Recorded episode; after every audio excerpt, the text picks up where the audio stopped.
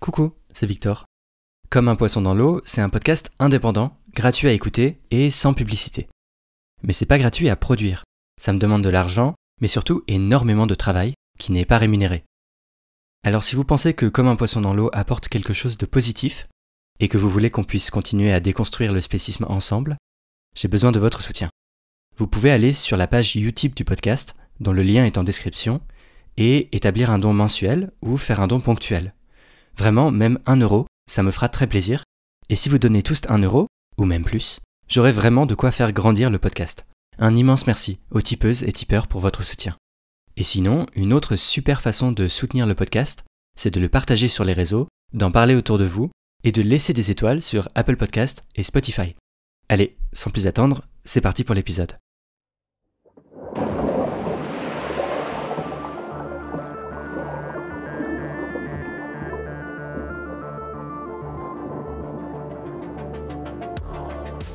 Salut, moi c'est Victor Durand-Lepeuche. Et vous écoutez un entretien de Comme un poisson dans l'eau, le podcast contre le spécisme.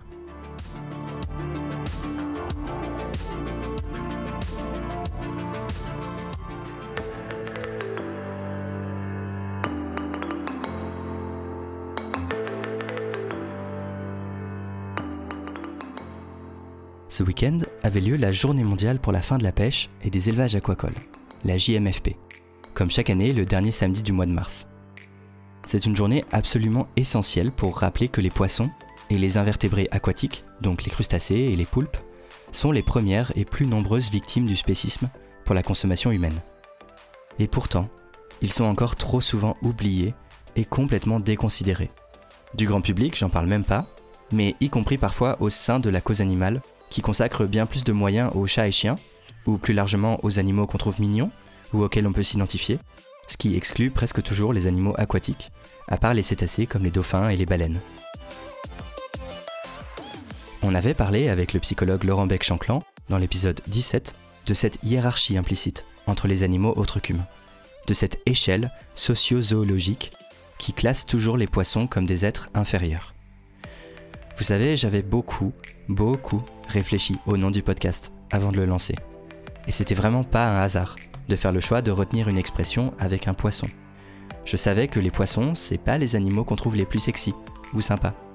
C'est pas ceux qu'on a envie de défendre spontanément, si on écoute juste nos intuitions. Mais vous le savez aussi si vous écoutez le podcast régulièrement, lutter contre le spécisme, ça va très souvent à l'encontre des idées reçues et des intuitions communes. Ça implique aussi de faire des efforts pour parler davantage des animaux qu'on considère le moins pour des raisons arbitraires. L'an dernier, j'avais déjà enregistré un épisode spécial pour la JMFP, Laissons les poissons dans l'eau, qui parlait davantage des différentes formes d'exploitation des animaux aquatiques. Et malheureusement, cet épisode n'a rien perdu de son actualité. Les projets d'élevage intensif de saumon se multiplient. Le premier élevage de poulpes en Espagne, dont on avait parlé, n'a pas encore été abandonné et est toujours aussi inquiétant pour les millions de vies de souffrance qu'il pourrait causer. Bref, je vous encourage vivement à écouter cet épisode ou le réécouter pour être vraiment au point sur les raisons qui justifient une exigence d'abolition de ces institutions que sont la pêche et l'élevage d'animaux aquatiques. Mais du coup cette année je voulais faire quelque chose d'un peu différent. Je voulais un épisode qui puisse casser les mythes qu'on a sur les poissons, pour mieux les connaître et se débarrasser de quelques préjugés. Et j'ai eu la chance que la personne parfaite pour mener ce projet accepte mon invitation. Je parle bien sûr de Sébastien Moreau, qui est vulgarisateur scientifique, spécialisé dans la cognition et le comportement animal, notamment par des conférences et sur sa chaîne YouTube Cervelle d'oiseau, mais aussi en faisant du conseil scientifique sur ces questions. Il a coécrit deux BD, Les cerveaux de la ferme avec Laila Benabid et Les paupières des poissons avec Fanny Vaucher, publiées toutes les deux aux éditions La Plage. Il est enfin lauréat du prix Parole Animale 2023 de la Société française pour l'étude du comportement animal en reconnaissance de la qualité de son travail de vulgarisation. Allez, c'est parti. Bonjour Sébastien Moreau. Bonjour Victor. Bon alors aujourd'hui, entendons-nous, le seul but de cet épisode, c'est rien moins que justifier le nom du podcast en montrant que les poissons sont incroyablement stylés. Donc je veux pas vous mettre la pression, mais si on n'y arrive pas, il va falloir que je change de nom pour le podcast. Et j'avoue que comme une abeille dans la ruche, ça sonne euh, vraiment pas aussi bien, je trouve. Donc euh, pas le choix. Il faut que tout le monde se rende compte avec cet épisode que les poissons sont des animaux incroyables et qui méritent toute notre considération.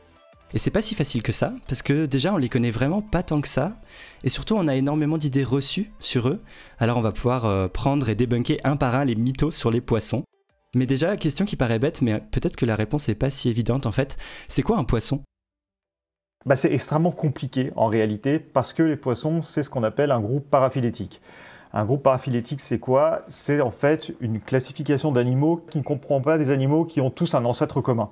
C'est-à-dire qu'en fait, les poissons, si on prenait un ancêtre commun, c'est-à-dire les vertébrés, euh, les vertébrés, bah, en fait, il faudrait comprendre les poissons et puis également bah, tous les tétrapodes et puis tout, le monde, en fait, euh, nous, y compris. Donc nous, on est dans les tétrapodes, hein, c'est ça? Voilà, exactement. Les poissons, c'est plus un terme qu'on emploie de manière courante pour euh, parler d'une espèce de vague groupe un peu indéterminé. Si on remonte au départ, en gros, on avait des espèces de bestioles qui étaient des sacs d'aspirateurs, notamment par exemple les, les arandaspis, euh, c'était des espèces de bestioles qui avaient une ouverture à l'entrée, une ouverture à la sortie.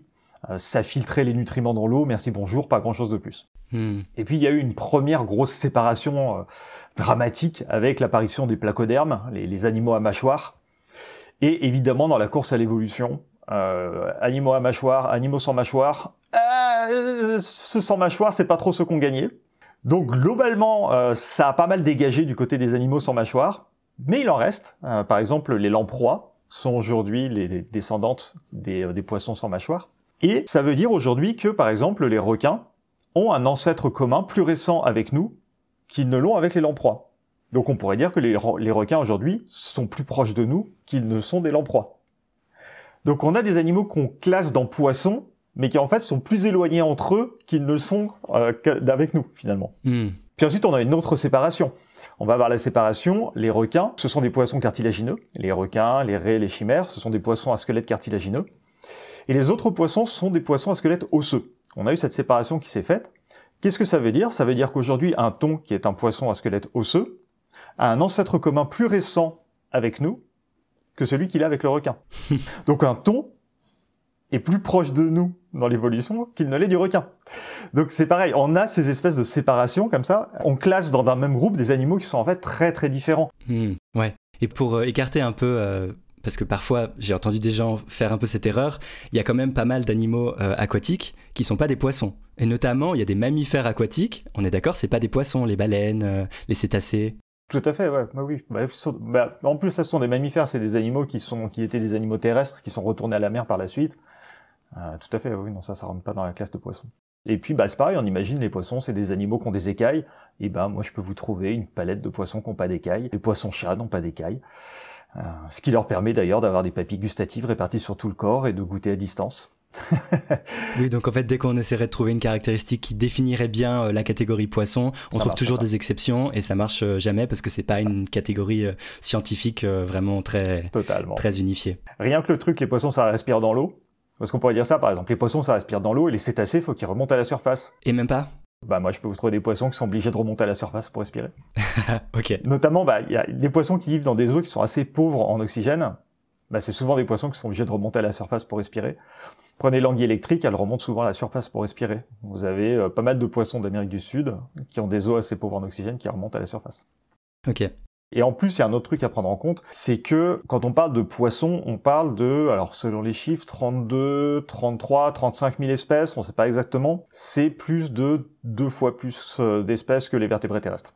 Et c'est une richesse d'univers probablement encore plus grande que celle qu'on retrouve sur Terre, parce que ben on va avoir euh, des lieux de vie comme la fosse des Mariannes à 11 000 mètres, euh, comme les récifs coralliens, comme les petits ruisseaux qui passent à côté de chez vous, euh, comme les, les, lacs, comme le fleuve Amazon, comme des espèces de mangroves où il n'y a pas de visibilité. Donc on a des poissons qui vont développer des façons de vivre, des façons de percevoir le monde, des façons de se mouvoir qui peuvent être extrêmement différentes et on va effectivement avoir des poissons qui vont avoir des mondes perceptifs et même des corps, des, façons de fonctionner extrêmement différentes d'un poisson à l'autre. probablement plus que ce qu'on retrouve euh, chez les vertébrés terrestres en réalité. Et j'ai l'impression qu'on en apprend toujours plus, en fait, sur les poissons et sur leurs capacités, non? Les, études ont l'air de se multiplier ces dernières années. Ah, complètement. Alors, si on parle vraiment euh, purement euh, cognition, donc euh, leur capacité mentale, intellectuelle, etc., cognitive, c'est en totale explosion. C'est simple, on a 68% des publications totales sur la cognition chez les poissons qui sont sorties entre 2010 et 2019. Ah ouais. Ça, ça vient d'une synthèse qui a été publiée en 2021 sachant que ça continue à sortir en permanence. Hmm. Et après, même quand les connaissances sont produites, il y a encore un petit lag avec le fait qu'elles soient euh, vulgarisées, connues du grand public et typiquement euh, la plupart des gens, euh, moi compris jusqu'à récemment, connaissaient pas grand-chose en fait sur les poissons puis on s'y intéresse pas, ils ont des ils vivent dans des environnements très différents des nôtres et on se sent très distant. Donc alors c'est parti pour pour débunker tous les clichés et les mythos sur les poissons. Déjà, un poisson ça ressent rien on peut pas leur faire de mal parce qu'en fait, ils sont incapables de ressentir la douleur. Alors, ça, c'est quelque chose qui est resté longtemps, à moitié une non-discussion, à moitié... Il faut savoir qu'en fait, la douleur, elle a deux composantes. Il y a ce qu'on va appeler la nociception, c'est la capacité du corps à percevoir un stimulus extérieur potentiellement dommageable, globalement, je fais simple. Donc, que le corps reçoive euh, l'information, ok, il y a un truc.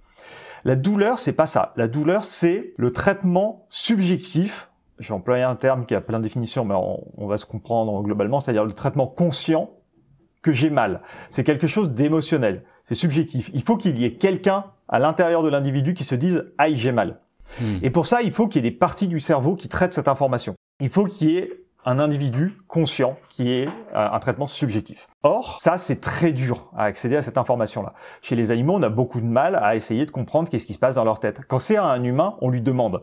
Un humain, on lui dit, tu as mal à combien entre 0 et 10 Quand quelqu'un va à l'hôpital, on lui met pas des électrodes en disant, ah, il a mal à 8.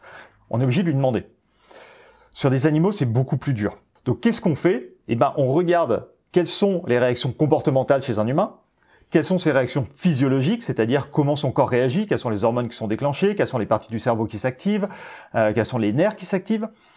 Et ensuite, on va essayer de voir au niveau de ce que lui répond, sa subjectivité, comment il réagit. Quand on va chez l'animal, et eh ben, tout ce qu'on va pouvoir faire, c'est regarder son comportement, regarder sa physiologie, et puis peut-être voir si ça peut influencer certains autres comportements. Est-ce que ça occupe son attention? Et plus l'animal va être différent de nous, ben moins ce truc va fonctionner. Et si on regarde comment fonctionne la douleur chez l'humain, bah on voit par exemple que ça va activer des zones du cerveau au niveau de l'amygdale, au niveau des trucs comme ça.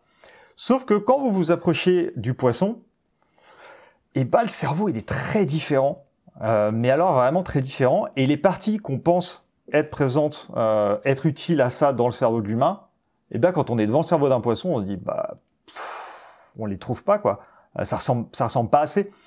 Donc, bah, pendant longtemps, euh, dans le monde scientifique, puis globalement, on disait, bah, le cerveau du poisson, il a pas l'air assez, assez complexe pour pouvoir faire ça. Et puis, on avait quelques travaux sur le balisage, où il greffait des balises, etc., où il y avait des inflammations assez importantes sur les poissons, et puis, bah, anecdotiquement, il rapportait pas trop de motifs de comportement sur les poissons, donc bon, voilà. Il y avait quelques recherches des fibres nerveuses qui, chez l'humain, transmettent la douleur, qui avaient été faites chez les poissons cartilagineux, c'était pas très convaincant. Donc personne n'avait vraiment recherché jusque-là parce qu'on se disait qu'il n'y avait pas grand-chose à trouver. Euh, un peu de la même manière, d'ailleurs, on a eu le même truc avec les oiseaux pendant très longtemps. Dans les années 70, par exemple, euh, il n'y avait pas beaucoup de recherches en sciences cognitives sur les oiseaux, pour la bonne raison qu'on pensait que le néocortex était nécessaire euh, pour les capacités cognitives supérieures, et donc on se disait, bah, les oiseaux étant privés de néocortex, c'est pas la peine de chercher. Donc le néocortex, c'est les parties les plus supérieures du cerveau qui sont présentes chez les humains et pas chez les oiseaux ou les poissons tels quels. Voilà, exactement. Et donc, bah, typiquement, Irene Pepperberg a travaillé avec euh, le perroquet Alex, qui a pas mal révolutionné la connaissance euh, qu'on avait sur les oiseaux. Elle a été beaucoup confrontée à ça. On lui disait, mais ça sert à rien tes travaux, euh, parce que les oiseaux, ils pourront rien faire. Et elle a prouvé que si. Et donc, sur les poissons, voilà, il y a eu beaucoup de, retard qui a été pris à cause de ça. Et puis, sur la fin des années 90, il a commencé à avoir des questions, des premiers travaux qui ont commencé à sortir en disant, ah, peut-être que quand même. Et puis bah, 2003, on a une publication euh, de Lynn Snedden, de Michael Gentle et de Victoria Braithwaite, où pour la première fois, ils trouvent la présence des fameux nocicepteurs qui sont les terminaisons nerveuses qui chez l'humain transmettent, et chez les mammifères et chez les oiseaux, qui transmettent la douleur, euh, qui sont donc les fibres nerveuses de type C et A delta. Ils montrent où elles sont. Elles sont au niveau des yeux, elles sont au niveau de la bouche, elles sont au niveau des nageoires, réparties un peu sur tout le corps, mais surtout à ces endroits-là. Il montre également que les mouvements des poissons, quand on les blesse, ne sont pas des mouvements réflexes, puisqu'ils ont une durée dans le temps. Si on injecte de l'acide dans les lèvres d'une truite, eh bien, son comportement alimentaire est modifié sur une durée de plus de 3 heures, etc. Parce que ce qu'on disait aussi, c'est que si on blesse un poisson et qu'il réagit, ça ne veut pas nécessairement dire qu'il a mal. Parce que, comme chez nous, si vous mettez la main sur une plaque brûlante et que vous la retirez instantanément, vous n'avez pas eu conscience de la douleur à ce moment-là. Ah oui, ça pourrait être juste un réflexe permanent en fait chez les poissons euh, Totalement. qui, qui n'arrive jamais à cet état conscient de douleur. Exactement. Ça pourrait tout à fait être un réflexe. Le fait de prouver que ça a une durée dans le temps, c'est déjà une façon de dire, regardez, c'est pas un réflexe, puisque ça dure dans le temps. Hmm. Donc, il y a ce premier, cette première indication. Donc ce truc-là, forcément, lance un débat absolument euh, colossal dans le monde scientifique, puisque vraiment cette étude est là pour dire, regardez, il y a un truc à creuser, parce qu'il y a des modifications comportementales, il y a des modifications physiologiques, on a trouvé les fibres nerveuses, ok, on ne sait pas encore comment ça marche dans le cerveau, c'est clair, mais il y a un truc à creuser. Ok, bon, là ça commence à balancer, il y a plein d'études qui commencent à sortir dans les années suivantes, 2007, 2009, 2004, 2005, on a plein de travaux qui sortent. Dans les travaux très intéressants, on a notamment euh, Millsop, Dunlop, Laming qui bossent beaucoup sur ces questions-là. Par exemple, ils montrent que les stimuli nocifs provoquent des réactions neuronales plus fortes que le simple contact. Euh, ils commencent à découvrir le trajet qui va des fibres nerveuses jusqu'au cerveau. Donc on commence à découvrir justement qu'il y a un trajet qui se fait. On commence à découvrir comment ça va jusqu'au cerveau. On commence à découvrir des zones du cerveau qui manifestement ont l'air de fonctionner plus ou moins euh, comme les parties du cerveau euh, chez les mammifères, etc., qui traiteraient la douleur, donc le télencéphalon chez les poissons. Donc l'idée c'est que ça pourrait remplacer en fait la façon dont le néocortex chez les humains réalise la douleur. Exactement. Hmm. Et ça matcherait avec ce qu'on trouve chez les oiseaux, parce qu'il faut vraiment être cohérent, les oiseaux n'ont pas ces parties-là non plus. Hmm. Donc il y a un moment, on est obligé de dire, ok, on pense qu'il est probable que ces parties-là fassent la même chose que ce que fait le cerveau chez ces animaux. Et puis on a aussi des tentatives de voir à quel point la douleur pourrait modifier le comportement des poissons. Et ça, ça devient très intéressant. Par exemple, il y a une étude qui est vraiment fascinante qui a été faite en 2009 sur est-ce que un stimulus potentiellement douloureux pourrait capturer l'attention des poissons. Parce que l'attention, c'est un phénomène qui est très lié à justement la subjectivité. Comment ça marche? En gros, on prend des truites. On s'appuie sur un comportement qu'on appelle la néophobie. Donc la néophobie, c'est un comportement naturel chez ces poissons qui fait qu'elles craignent la nouveauté. Donc on les met dans un bassin, on leur présente des blocs Lego, et naturellement, elles évitent les blocs Lego. C'est quelque chose qui leur fait peur. Ensuite, si on leur injecte de l'acide acétique dans les lèvres, les poissons perdent complètement ce comportement de néophobie. C'est-à-dire qu'elles ne s'occupent plus du tout du bloc Lego, voire elles le percutent carrément. Ce qui laisse comprendre que leur attention est occupée par autre chose à ce moment-là. Ah oui, ça suggère que peut-être en fait elles sont juste occupées à leur douleur et qu'elles n'arrivent pas à penser à autre chose. Exactement. Et si on leur injecte de l'analgésique, à ce moment-là, le comportement normal réapparaît. Ah oui, d'accord. Et on a d'autres travaux qui ont été faits, là ça a été fait aussi sur des truites je crois, si on leur euh, diffuse une odeur d'alarme, parce qu'en fait, les poissons communiquent beaucoup euh, aux odeurs, sur les espèces, bien évidemment, 33 000 espèces, blablabla. Bla, bla, bla. si on leur balance une odeur chimique d'alarme, si les poissons ne sont pas blessés, ils réagissent immédiatement à l'odeur chimique de l'alarme. Si en revanche ils sont blessés, ils perdent totalement le comportement antiprédateur. Oui, ok. Donc ils ont des récepteurs à la ils ont des nerfs qui peuvent l'emmener vers leur cerveau, des structures qui ont l'air plus ou moins homologues et pouvoir réaliser la douleur, des comportements qui semblent suggestifs justement de la présence de douleur euh, chez eux. Est-ce que là l'accumulation en fait des découvertes et des, des indices peut-être de la présence de douleur sont suffisants pour statuer sur euh, la douleur de sur la présence de douleur chez les poissons? Alors ça et d'autres travaux semblent être suffisants. Linksnedon en 2015 publie euh, Pain in Aquatic Animals où en gros, elle prend tous les critères qu'on utilise normalement pour définir la présence de douleur chez des animaux, euh, donc des vertébrés terrestres.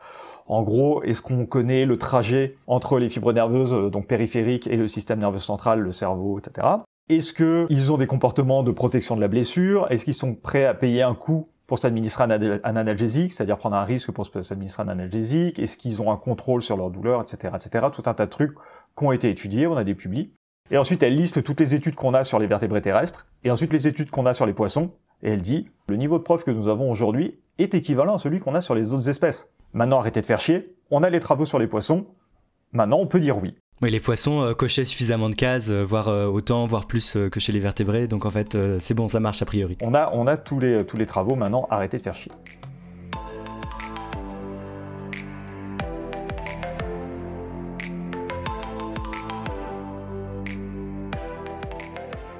Ok, bon, d'accord.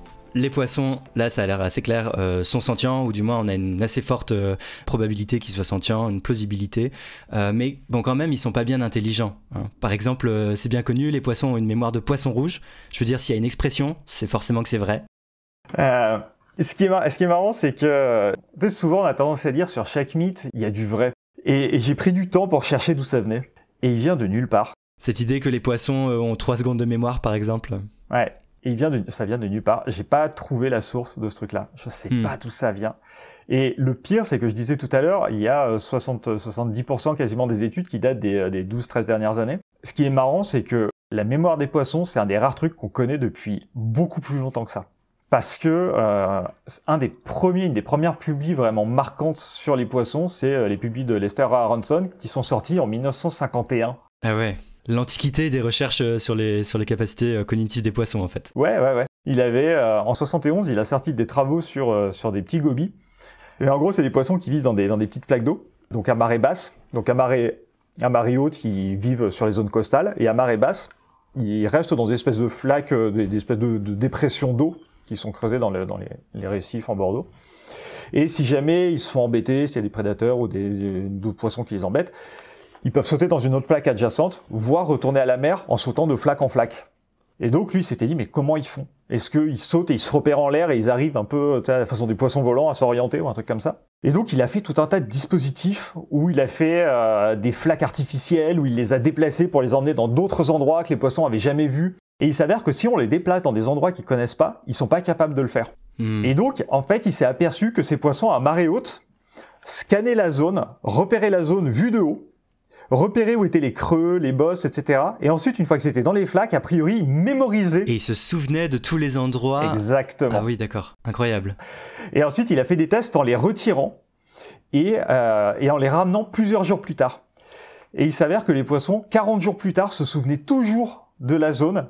Et d'après lui, à 40 jours, ils étaient manifestement même pas au très très loin d'être au maximum de leur mémoire parce que il y avait vraiment pas de, il y avait pas de souci de mémorisation du tout. Ils se trompaient pas du tout quand ils les poussaient, ils sautaient toujours aux bons endroits.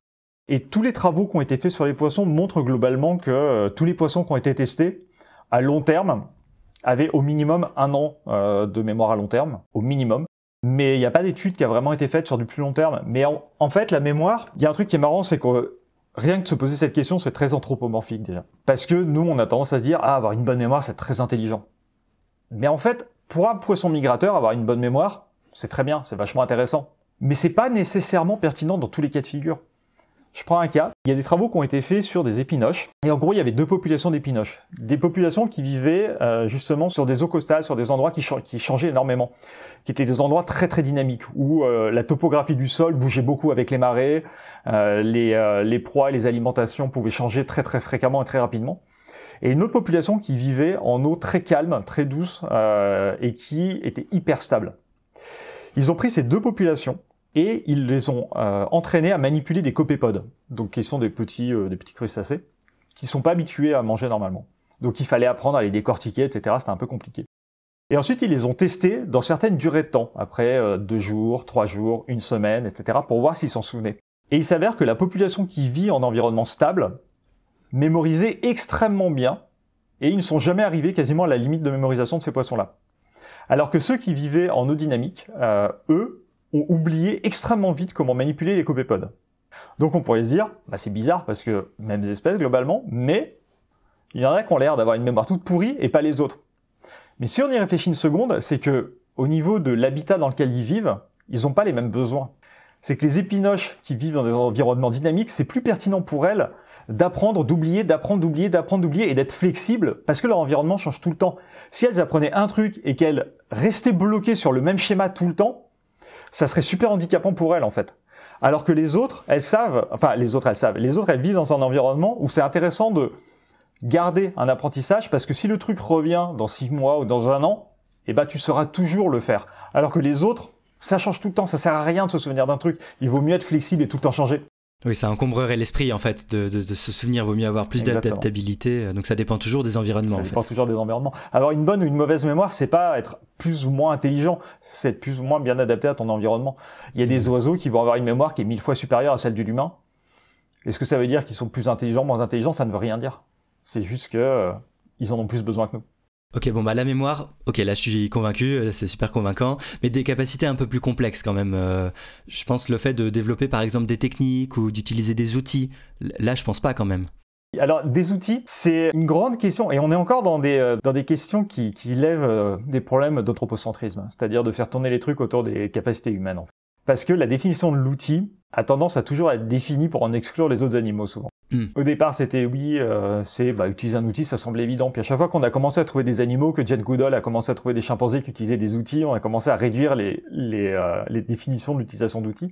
Et le problème, c'est que les poissons, il y a beaucoup de scientifiques qui veulent pas qu'on emploie ce terme d'utilisation d'outils pour les poissons, parce qu'il faudrait pouvoir le manipuler dans une main ou dans la bouche, et puis il faudrait que ce soit un outil pour faire quelque chose d'autre, c'est-à-dire que l'outil devrait être une espèce de proxy pour faire quelque chose d'autre. Et le problème, c'est que les poissons, ils vivent dans un milieu où l'eau a une résistance qui n'est pas celle de l'air. Ils ne peuvent pas utiliser la gravité. C'est beaucoup plus compliqué d'utiliser des outils dans l'eau que dans l'air, ne serait-ce qu'à cause du milieu.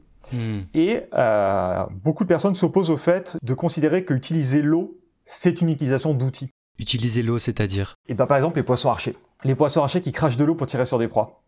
Est-ce que c'est une utilisation d'outils ou pas? Attendez, comment ça Comment ça, ils crachent de l'eau sur les proies? Alors, les poissons archers, ce sont des poissons donc qui, quand ils sont petits, mangent des proies dans l'eau. Mais plus ils vont grandir, plus ils vont apprendre en fait à prendre de l'eau dans la bouche et cracher des jets d'eau hors de l'eau pour tirer sur des insectes qui sont à l'extérieur de l'eau. Mais il faut savoir que ça, c'est des comportements, ils ne naissent pas avec. Ils apprennent au fur et à mesure de leur vie à le faire. Et ils peuvent apprendre uniquement par observation. C'est-à-dire qu'on peut les isoler et juste, ils peuvent regarder les autres faire et apprendre à faire ce comportement juste par observation. Et ils peuvent apprendre à tirer sur des cibles en mouvement, c'est-à-dire à prévoir l'endroit où va se trouver une cible pour tirer. Ah ouais. Mais alors maintenant, on va commencer à rentrer dans le truc assez taré, parce que ça, c'est une chose. Mais il faut prendre en compte qu'il y a l'indice de réfraction de l'eau. C'est-à-dire que là où, est la, là où il voit la cible, c'est pas là où elle est. Hmm. Parce que c'est comme quand vous mettez le doigt dans l'eau, votre doigt il prend un angle super chelou. Oui, c'est déformé. Ouais. Sauf que là où ils habitent, c'est dans des espèces de zones euh, tropicales euh, où il va y avoir des changements de pression de l'air, de l'eau, ça va changer l'indice de réfraction. Il peut y avoir de, l'air, ça va bouger le jet d'eau, euh, ça peut faire des vagues. Ce sont des poissons qui sont pas territoriaux, donc c'est des poissons qui bougent régulièrement dans la zone d'eau, donc ils ne connaissent pas nécessairement l'endroit où ils sont. Il peut y avoir énormément de facteurs qui vont faire changer la zone. Et on sait que ces poissons sont capables de calibrer leur tir extrêmement précisément. Ils peuvent modifier la forme du jet d'eau qui balance. Ils peuvent calculer la hauteur de la cible, la vitesse de la cible. Et quand ils tirent, ils emploient ce qu'on appelle le C-turn, le tour en C, c'est-à-dire qu'ils vont courber leur corps. Ils vont viser la cible, tirer le jet à moitié de rotation, et ensuite la fin de la rotation, ils sont pile dans l'axe pour se projeter et arriver à l'endroit où va tomber la cible. Wow. Et aujourd'hui, on n'explique pas du tout comment ils sont capables de faire ça. Et d'ailleurs, euh, il y a beaucoup de tests qui ont été faits sur les capacités, euh, la cognition visuelle chez les poissons archers, sur comment ils sont capables de, de, comprendre leur environnement visuellement. Et ils ont des capacités en cognition visuelle qui, euh, aujourd'hui, laissent pantois à peu près tout le monde. Notamment, on a montré qu'ils sont capables de reconnaître des visages humains, qui peuvent euh, reconnaître un visage humain parmi 44 autres visages humains, qui sont capables de reconnaître un visage humain particulier, même avec des rotations. C'est-à-dire, vous, vous apprenez un poisson archer à reconnaître un visage humain de face, vous lui présentez euh, tourné à 45 degrés, il le reconnaît toujours. ok. C'est des visages humains. Ils fréquentent pas des humains dans la vraie vie, les poissons archers. Ouais, il n'y a pas de raison qu'ils puissent euh, différencier les visages humains, de même que nous, on différencie pas les visages de poissons. Donc, c'est assez fou. C'est pas, attends, c'est pas, c'est pas tout surtout. C'est que les poissons, on leur refuse. On, dit oui, mais l'utilisation d'eau c'est pas un outil.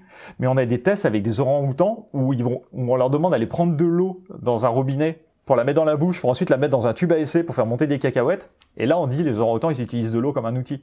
Et quand c'est un, un, un orang-outan, on l'accepte. Quand c'est un poisson, on l'accepte pas.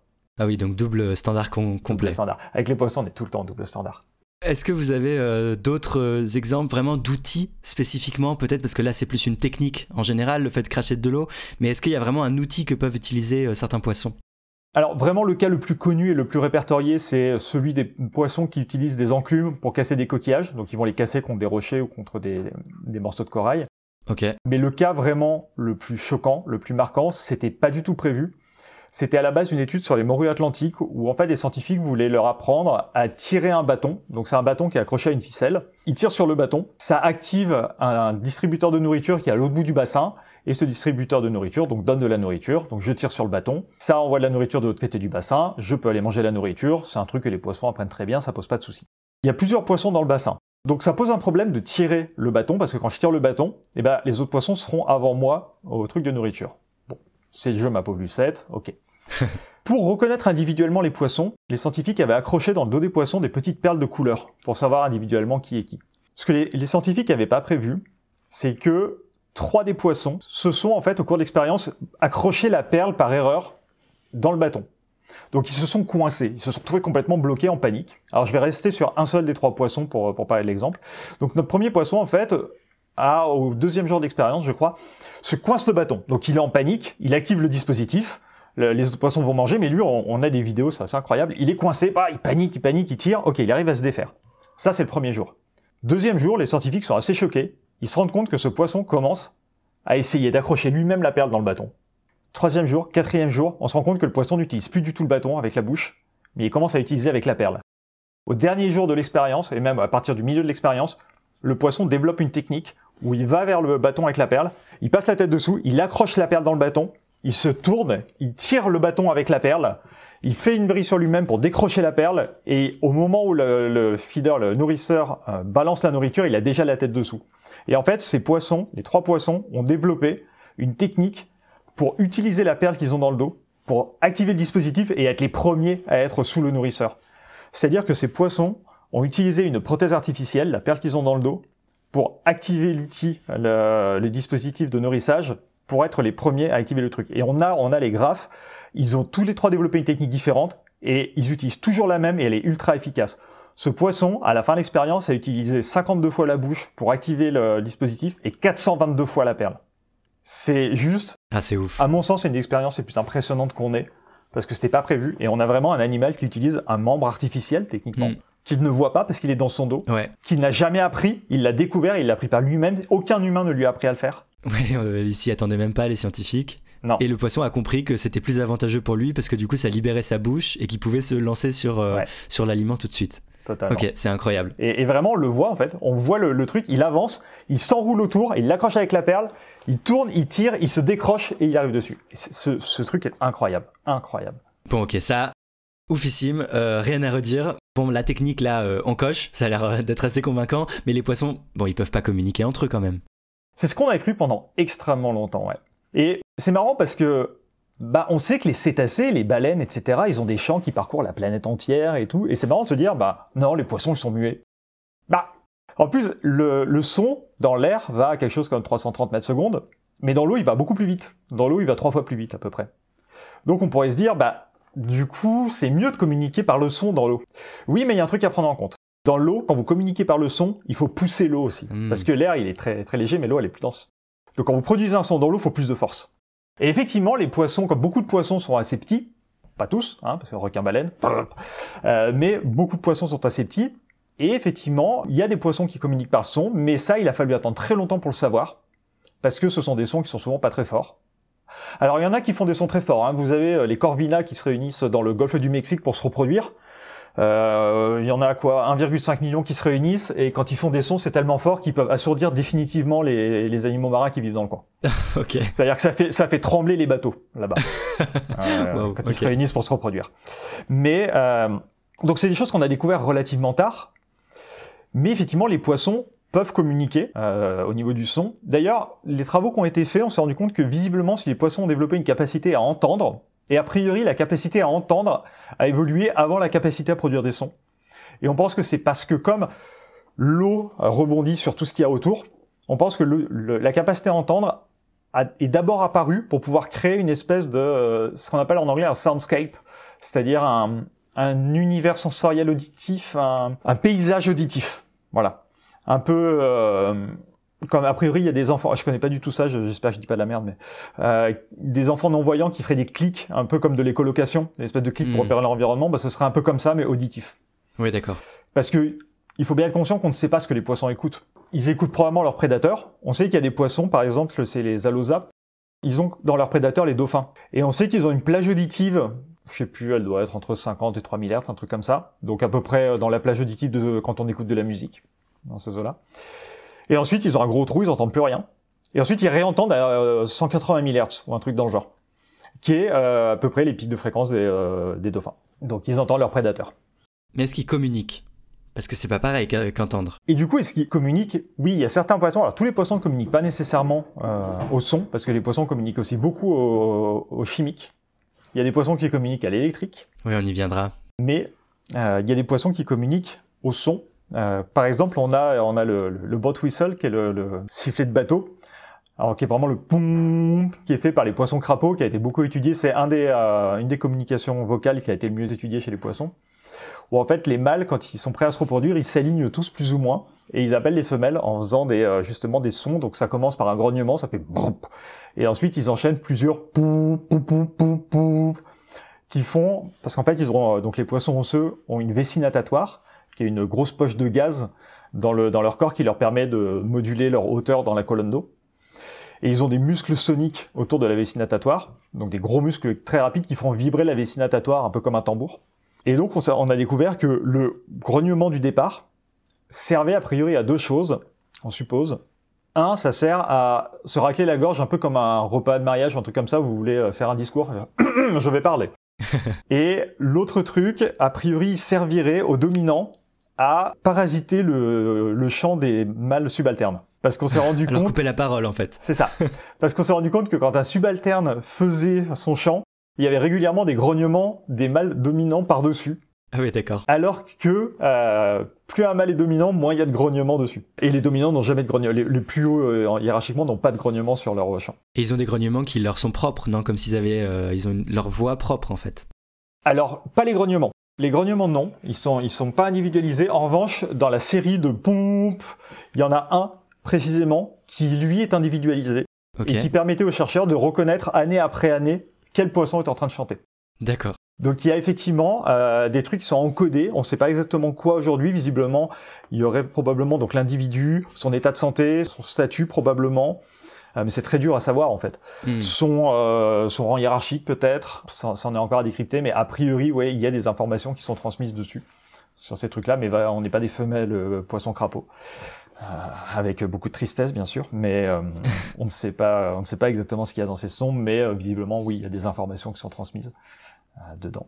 Et c'est marrant parce qu'on sait qu'il il s'alloue de l'attention. Parce qu'il y a des tests qui ont été faits par exemple en faisant des sons composites et en les jouant, et on se rend compte que si on n'arrête jamais le son, les, euh, les autres mâles n'essaient pas de chanter. Et en revanche, si on met artificiellement des pauses, ils essaient de se glisser dans les pauses. ah, ok. De s'intercaler pour pouvoir communiquer plusieurs en même temps. C'est ça. En étant entendu. Tout à fait.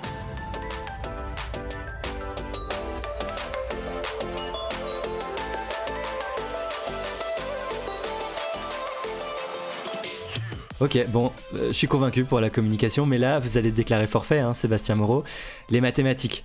Ça, c'est du costaud. Hein. Niveau intelligence, les mathématiques, les poissons vont pas quand même faire des mathématiques. Eh ben, va falloir raconter ça à Christian D'Agrillo alors, parce que c'est un chercheur italien qui a fait une grande partie de sa carrière sur cette question. Eh ben mince. Ah oui, ben mince. Je pense qu'il sera pas heureux d'entendre ça. euh, si, il a beaucoup travaillé sur les aptitudes numériques. Il faut savoir que la capacité de discriminer les quantités, donc de faire des différences entre euh, des petites quantités, des grandes quantités, être capable de compter jusqu'à 1, 2, 3, 4, 5, etc. C'est quelque chose qu'à peu près tous les animaux sont capables de faire, en tout cas tous les animaux dotés d'un système nerveux central, on va dire, donc d'un cerveau. Euh, ça a été démontré euh, jusqu'aux abeilles, et les poissons ont été pas mal testés dessus. Et justement, je fais le, le parallèle avec les abeilles, c'est hyper intéressant parce qu'en 2019, on a une étude sur l'arithmétique qui est sortie chez les abeilles, qui montrait qu'elles étaient capables d'additionner et de soustraire. Et du coup, ça a vachement titillé les scientifiques qui travaillent sur les poissons, et ils ont reproduit cette étude à l'identique quasiment sur des raies donc des poissons cartilagineux, et sur des cyclidés. Et elle est sortie il y a, euh, j'en sais rien, quelques semaines. Ils ont fait exactement le même protocole, c'est-à-dire que c'est un protocole qu'on appelle en choix forcé. Donc, le poisson va devoir choisir entre deux réponses qu'on va lui fournir. Comment ça marche? Il arrive dans un couloir et on lui présente un motif. Dans ce qu'on appelle un match to sample, c'est-à-dire faire correspondre à l'exemple. Ça, c'est un, un, protocole très très classique en éthologie. Vous montrez un exemple à un animal, vous lui montrez une image de soleil, Ok? Ensuite, il rentre euh, dans un couloir et là, il y a deux couloirs qui, se, qui suivent, donc comme un Y. À gauche, il y a un soleil, à droite, il y a une lune. Match to sample, faire correspondre à l'exemple. L'exemple est un soleil. Si je vais du côté du soleil, j'ai une récompense. Si je vais du côté de la lune, soit j'ai pas de récompense, soit j'ai une punition. Genre par exemple, je fais semblant d'avoir une récompense et en fait le truc il était amer, il est dégueulasse. Voilà, je me suis fait punir. Mm. Là, on est un peu dans ce type de protocole, mais il y a une astuce. On va lui montrer deux motifs par exemple, un rond et un triangle qui sont bleus. S'ils sont bleus, ça veut dire qu'il faut additionner d'une unité. Donc s'il y a deux motifs bleus, quand il va arriver dans le couloir en Y, il faudra aller du côté où il y aura trois motifs. Donc par exemple, il y en aura trois à gauche et un à droite.